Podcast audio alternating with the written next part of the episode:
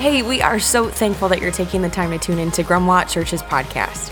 It's our hope that this is an encouragement to you as you draw closer to Jesus. If you'd like to find out more about all things Grumwalt or for more info on our in person gatherings, you can check us out at grumwalt.com. Now lean in. We're expectant for how God is going to use this time to speak to you today. Today, uh, we are heading into part four of a 10 part series. You heard that right 10 parts, going to take us right here to the end of July, titled Follow. Uh, by the way, if you've missed any of the first three parts of this series, especially part one, uh, which really sets the stage for basically everything else that we're going to be talking about, I'd highly encourage you to catch yourself up at grumlaw.com slash messages. You get more of this face in your life. Uh, or you can find us under Grumlaw Church wherever it is that you grab your podcast. But the basic premise of the series goes like this. But believing is easy. You know, it's just not that hard to, to believe in a guy who predicted his own death and resurrection. Like Jesus actually pulled that off. God, your creator, made the standard by which you get that right standing back with him extraordinarily simple. It comes down to belief, faith, trust, synonymous terms. But belief in Jesus and belief in Jesus alone. Not belief plus all these good works, not belief plus these religious steps. No, it's just belief, that's it.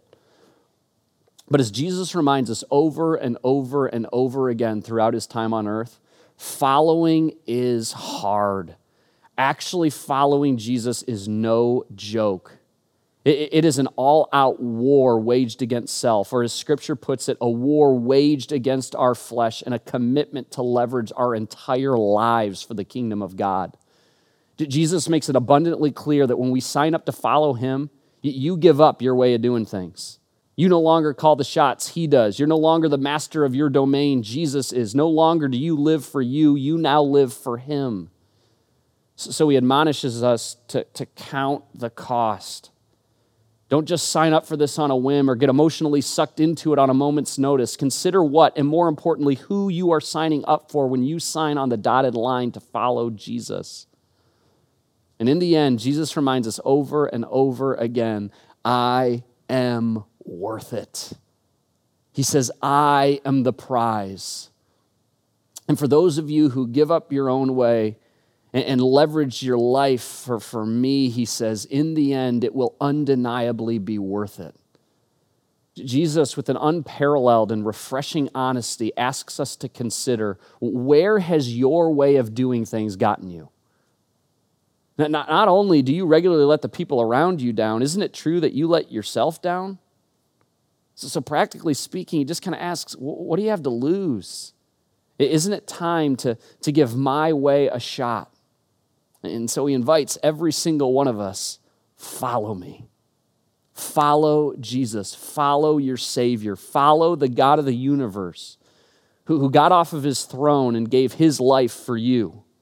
He exchanged his life for your sin. He loves you that much. That's how desperately he wants a relationship with you. He proved himself trustworthy when he gave his life for you, and now he asks you to trust him in return perhaps not as risky as we initially thought. And it's really, really important we keep in mind the sacrifice that Jesus made for each of us, the love that he didn't just talk about, but he showed us in his sacrifice on the cross, particularly on a day like today when we tackle what is undeniably one of the tallest orders when it comes to following Jesus. We're going to take a look today uh, in the book of John. It's one of these four biographical accounts of the life of Jesus. And as was often the case, there was this large crowd following Jesus. A crowd, as we're just going to learn here in a second, a crowd of believers. It says there that Jesus said to the people who believed in him, Jesus is looking around at these massive crowds and going, that there is no shortage of people at this point who seem to be believing in me. But, but at a certain point in his earthly ministry, he seems to flip a switch. I talked a lot about this in particular in part one. He starts to say things that honestly just kind of sound insane. He talks about eating flesh and drinking blood. Seriously, that's in there. He talks about, hey, if you want to be my follower, you have to, by comparison, literally hate everyone else around you. In other words, he starts to make this transition from believer to follower. He's glad these crowds of people are leaning into this conversation, but Jesus isn't emotionally moved just because a bunch of people showed up on a particular day. There's a lesson in there, by the way, for all the Christians who are watching right now. Let, us not get overly excited that a bunch of people show up, I don't know, for instance, on Mother's Day or Christmas or Easter. In, in Grumlaw's ability to draw a crowd, how many of them came back the following week? How many took a tangible step towards God in the weeks that would follow?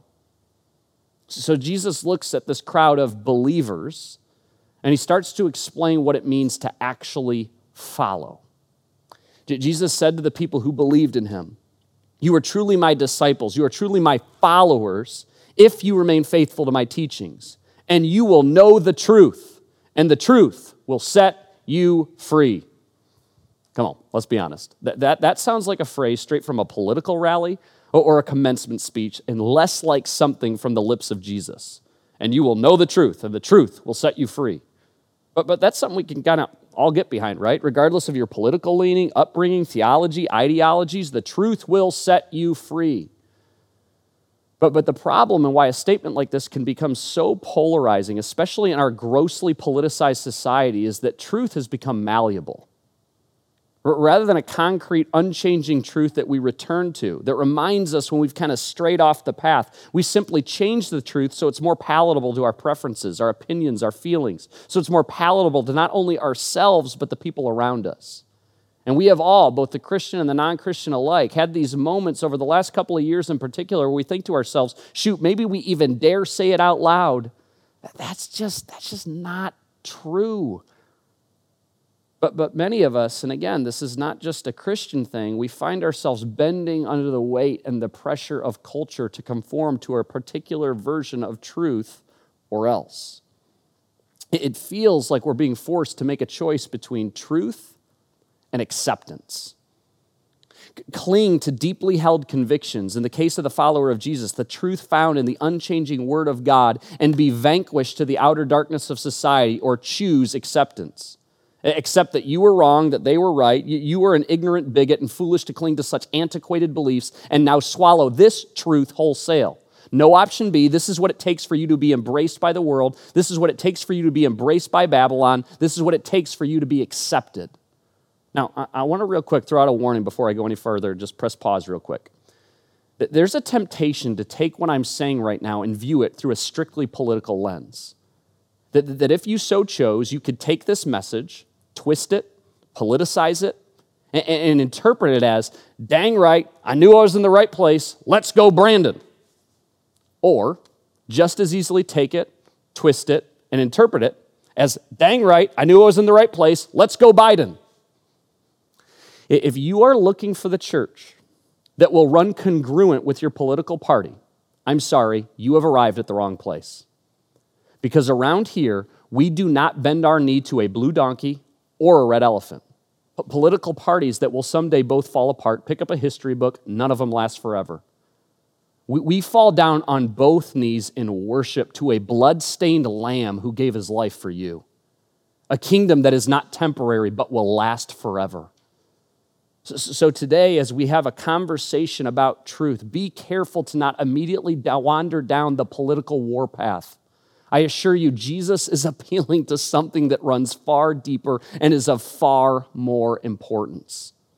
So, so, when Jesus is throwing out this whole, you'll know the truth and the truth will set you free language, what is he talking about? This is a phrase that is plastered all over academic institutions and government buildings in particular, which reasonably leads us to a place where we interpret it as knowledge will set you free. That is, knowledge will liberate you free you from a sort of mental slavery. Those who are the most academically informed are the most free people in our society. We look at progressive thinkers, and again, I'm going to warn you again progressive isn't inherently a political term. That's not what I mean when I say that. We look at progressive thinkers and we point to them as the most liberated people in our society. We're fortunate that they share what is happening in their highly sophisticated minds with us mere mortals. Oftentimes, we don't even care that their tone is so demeaning and they often speak to us from such a position of authority because clearly they know what they're talking about. That knowledge and deep thinking on these issues, it's liberated them, and now they wish to liberate us. And many of us, both the Christian and the non Christian alike, we are running full steam ahead with these thoughts and this new information because their book sold a million copies. They're on every news outlet. That they're extremely confident. Your friends are all tweeting about it, and usually there is at least a hint of truth buried in there that appeals to us. Uh, allow me just to give you a quick example from my own life. Let, us rewind to the summer of 2020. Racial tensions in our country, it reached a tipping point, spurned on in particular by the deaths of individuals such as Ahmaud Arbery and Breonna Taylor. And we see these tensions spilling over in real time with riots, protests, and basically everybody popping off on Twitter and Facebook.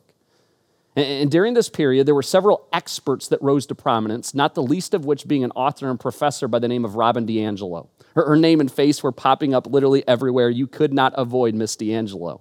And in an effort to better educate myself and, frankly, better understand both sides of this conversation, I took it upon myself to read what, in some ways, sort of became like the Bible of racial tensions in our country. This book by the title of White Fragility. A book that I'm going to acknowledge to all of you challenged me, forced me to ask myself some really hard questions. It, it informed me. I learned a ton. But there was also plenty that I found myself wholeheartedly disagreeing with and could not reconcile as a follower of Jesus. As the popular phrase goes, eat the chicken, spit out the bones. That there was plenty that I needed to chew on and digest and allowed, you know, to enter into my brain and again really help form some new thoughts. But there was also plenty that I needed to chew on and spit right back out. But, but a tension that I was feeling during that time is that a lot of people were reading this book and many Christians and a lot of people were embracing every single word wholesale because, after all, she's the expert. She's more knowledgeable on the subject than any of us. The truth has set her free, and in an effort to be liberated, I need to embrace every word as well. The truth will set you free.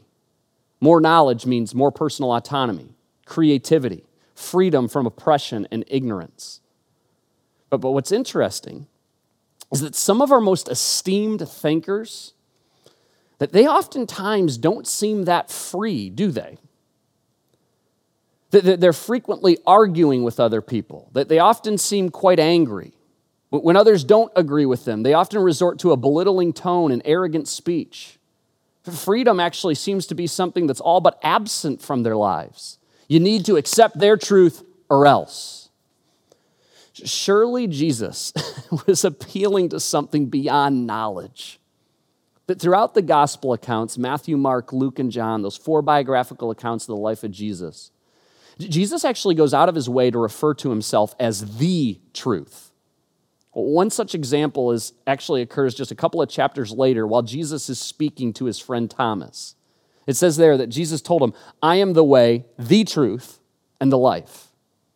And again, on this particular day in chapter 8, as he addresses this crowd of believers whom he hopes will decide to be his followers, he explains the truth will set you free. J- Jesus isn't speaking of information or knowledge. He, he interchangeably uses himself, the Son, Jesus, and truth as synonymous terms because he's pointing this crowd of believers to a greater truth. He, he's pointing, he's saying, to me, He's not implying that knowledge will be your liberation, but rather Jesus himself. See, to this largely well educated, enlightened Jewish audience, this was so offensive for Jesus to declare that the truth would set them free. In their minds, they were already free. They were some of the brightest people in society. So they go back at him. They say, Jesus, we've never been slaves to anyone. What do you mean you will be set free? I mean, these are fighting words. They're defending themselves. Who, does this Jesus guy think he is suggesting that we are not free?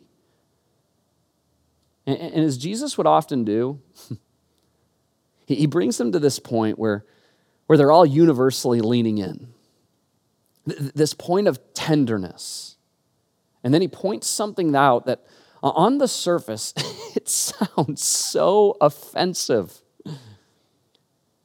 Until you take a deep breath Maybe swallow a dose of humility, you reflect on it, and you recognize, oh, gosh, that is harsh.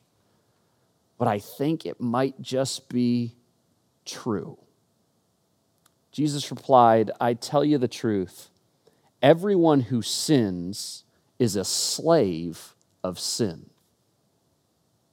For the person who wouldn't wear the label of Jesus follower, we often deceive ourselves into thinking that we're free.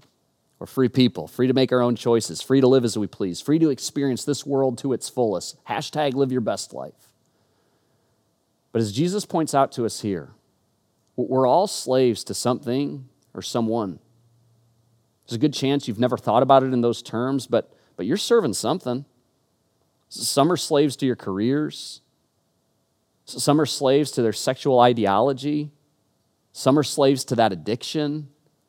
Some are slaves to entertainment. Some are slaves to their image. Some are slaves to their spouse. Some are slaves to their kids. Some are slaves to pornography. Some are slaves to money. Some are slaves to alcohol. Some are slaves to that lifestyle. We are all slaves to something or someone. And Jesus reminds us a slave isn't a permanent member of the family, but a son, a daughter, is a part of the family forever. As loyal as you may be to that movement, as faithful as you may be to that cause, to that career, it will spit you out as soon as you are no longer deemed useful. And, as soon as you begin to question things, or as soon as you get exhausted and maybe express that you might not be as all in as you were before, you're a slave, not a member of the family. Slaves are interchangeable. Slaves are pawns. They are tools, not sons and daughters. Every single one of us, we have experienced this at some level. The addiction that satisfies a temporary urge but immediately leaves you feeling shame and remorse. That's a slave. The ideology that made you feel welcomed, but when that same void remained and you started to ask questions, you were told to keep quiet and keep those thoughts to yourself. Slave more stuff, more possessions, greed fueling an insatiable appetite where you never have enough. And when you slow down enough to come to grips with your present financial reality, financial freedom feels absolutely impossible. Slave. But a son, a daughter, is a part of the family forever. So Jesus says, if the Son, and he's talking about himself, sets you free, you are truly free. Remember, truth and son, truth and Jesus are used interchangeably. It could just as easily read So if the truth sets you free, you're truly free. Not slaves, members of the family. Not disposable pieces to be spit out when your purpose becomes unclear, but sons and daughters of the king whom he saw fit to die for. What is the truth? The truth is, is Jesus. By interchanging truth and son, Jesus reminds us that granting freedom is God's work, not anything that we can accomplish on our own. And again, before you're quick to say, wait a minute, what a pile, I'm already free, again, just think about it. We're all slaves to something. And, though you maybe have never admitted it to anybody else or maybe even thought about yourself in these terms, you have been unable to free yourself from that bondage to slavery. And it's not an accident. That redemption, that freedom from sin only comes through Jesus. Jesus, when he rose from the grave, declared victory over death and sin, freedom from slavery to sin for all who choose to put their trust in him. And we can only step into that freedom once we acknowledge our bondage to sin. We say it this way all the time around here until you see yourself as a sinner, you won't see a need for a Savior. Only God can free us from that bondage through His forgiveness, which He made possible when Jesus, when the truth was sacrificed on the cross. The truth setting us free doesn't imply that we're now free to do our own thing. Rather, He freed us from doing our own thing, so we're now available to leverage our lives for Him. So, so, Jesus, the truth, frees us from our bondage to sin, but it actually gets better. And, and this right here is where we're going to land this plane this morning. Jesus, again, He said to the people who believed in Him, You're truly my disciples, my followers, if you remain faithful to my teachings. Well, what we translate remain faithful right here comes from the Greek word menete en, which more literally translated means abide in or, or remain in. We remain in Jesus by doing what? Following him, remaining faithful to his teachings. We become truly free, not by following what our flesh tells us to do, which, as every single one of our lives have demonstrated to us, exclusively leads us towards that which will ultimately cause us harm we become truly free by having the bondage to sin broken by the redemptive work of Christ, then remaining faithful to the teachings of Jesus. We are free to do God's will and fulfill God's ultimate purpose for our lives. this is accomplished in two ways. Number one, faithfully following the scriptures. We're going to come back to that here in a second. And then number two, following the promptings of the Holy Spirit. For the follower of Jesus, we quite literally have God in spirit, the Holy Spirit living within us, guiding us through this life, prompting, nudging, directing. In fact, it's actually just a couple of chapters later where Jesus specifically identifies the Holy Spirit as the Spirit of truth, who longs to guide you into all truth. That language is very, very intentional. Church, we, we often don't think about it in these terms, but how kind is it that we are given this gift, this helper, the Holy Spirit to help us in this life? But let's jump back here to point number one faithfully following the scriptures. I want to speak to a common sentiment that I hear from our world and from those perhaps maybe on the fence about following Jesus. This question of why would I follow the teachings from a book written literally thousands of years ago? Why is that book any more significant than any other book that's ever been written? There's a long and a, short answer to that question. I'm going to give you the shorter, more direct answer. The, the resurrection changed everything. When Jesus rose from the grave, and I don't have time this morning to do an in depth apologetic look into the historical findings that support Jesus' resurrection, but you can certainly do that research for yourself. If you're curious about that, there's a fantastic book written by Lee Strobel called The Case for Christ. I'd help just kind of like an objective view and dive into some of that data. But the resurrection changed everything. Because the same spirit that rose Jesus from the grave is the same spirit who moved the writers of the scriptures to pen those words. And call me a simple man, but if a guy predicts his own death and resurrection, then actually pulls that off, I just kind of go with whatever he says. So this is not just another book. It's a book where the Holy Spirit moved and led ordinary men and women just like you and I to pen these words which have been preserved for us. And again, what a gift that we literally have the general will of God preserved for us. Church, for hundreds of years, first century Christianity thrived and there wasn't a Bible. God gave us this gift for our benefit. I assure you, it's not for him. He wasn't like, oh, crud, I got to write this stuff down, otherwise I might forget. No, it's for us. Now, now, still some will push back. They'll say scripture, it's antiquated, it's old fashioned. I mean, isn't it time that this book got with the times? But, but let me ask all of us just a very practical question What's the alternative? Seriously, just think about that. What is the alternative? The, the news? More progressive writers? TED Talks? The Daily Wire? Politico? Podcasts? Your friend popping off on social media? There's the widely held belief that, that thought and opinion on basically all subjects needs to be constantly evolving because we are constantly evolving as human beings. And arrogantly, we think the human race is constantly getting more intelligent. I'm not here to debate that this morning. But what we're not so subtly acknowledging with that sentiment is that, dare I say it, men and women, we get it wrong. That the generations before us made mistakes so we're improving, we're more informed. So, so we're right and they're wrong.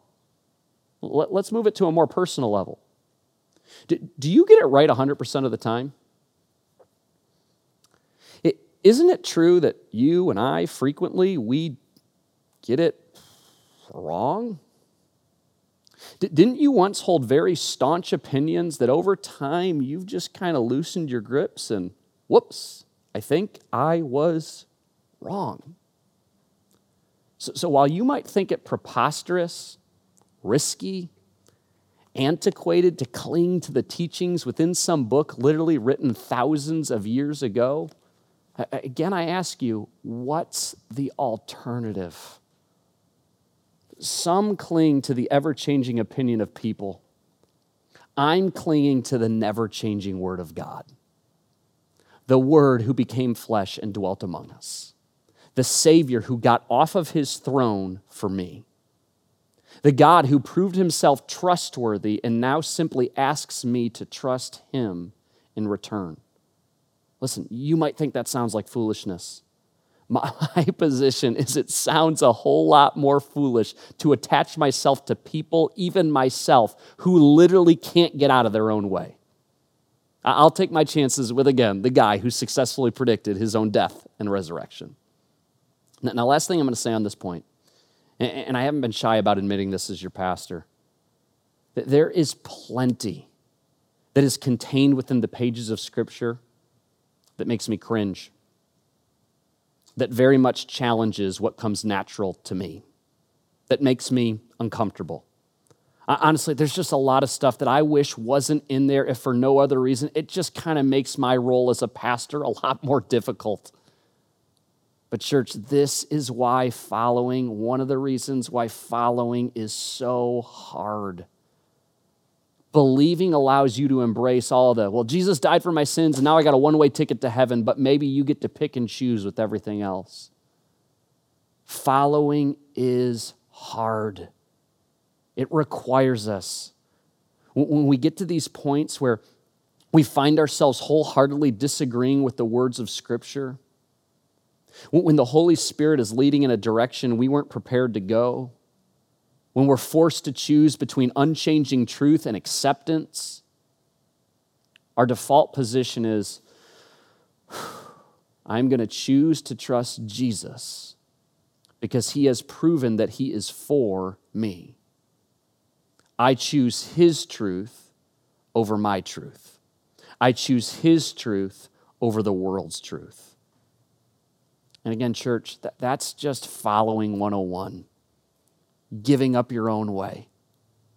Our, our following isn't defined by the moments when we're in agreement with what God's revealing, it's defined tested and galvanized in the moments when everything inside of us is screaming, No way, it can't be true. No way, that is not what I want. But yet, we choose to trust Him anyway. Very fittingly, at the beginning of this chapter, there's an account of a woman who's caught in adultery. And according to the Jewish law at this point in history, it said that she was to be put to death for her wrongdoings. And the religious people of this day, sensing that following Jesus was perhaps, I don't know, a departure from the religious routine, they posed this question to Jesus Hey, the law says that we ought to kill this woman for what she's done. But what do you say? And Jesus thinks about it and he agrees, but he adds one caveat. He, says, hey, hey, how about he who's without sin is actually the person that throws the first stone? And wouldn't you know it, slowly, one by one, the crowd walks away until it's just Jesus and this woman. And Jesus looks at her and says, Where are your accusers? Didn't even one of them condemn you? No, Lord, she said. And Jesus said, Neither do I. Go and sin no more. Does Jesus take this opportunity to put her on blast and pour on the shame and pour on the guilt? As you can see, he instead extends the very thing that she deserves the least grace, forgiveness, mercy. But, but does he excuse her? Does he say, ah, the sin, it's just not a big deal? Not at all. He, he says, hey, it's time for you to give up your way of doing things and follow me. I am the truth, and I will set you free. That balance of truth and grace is precisely what he wants to offer to every person watching right now. And it's why he extends the invitation to you follow me.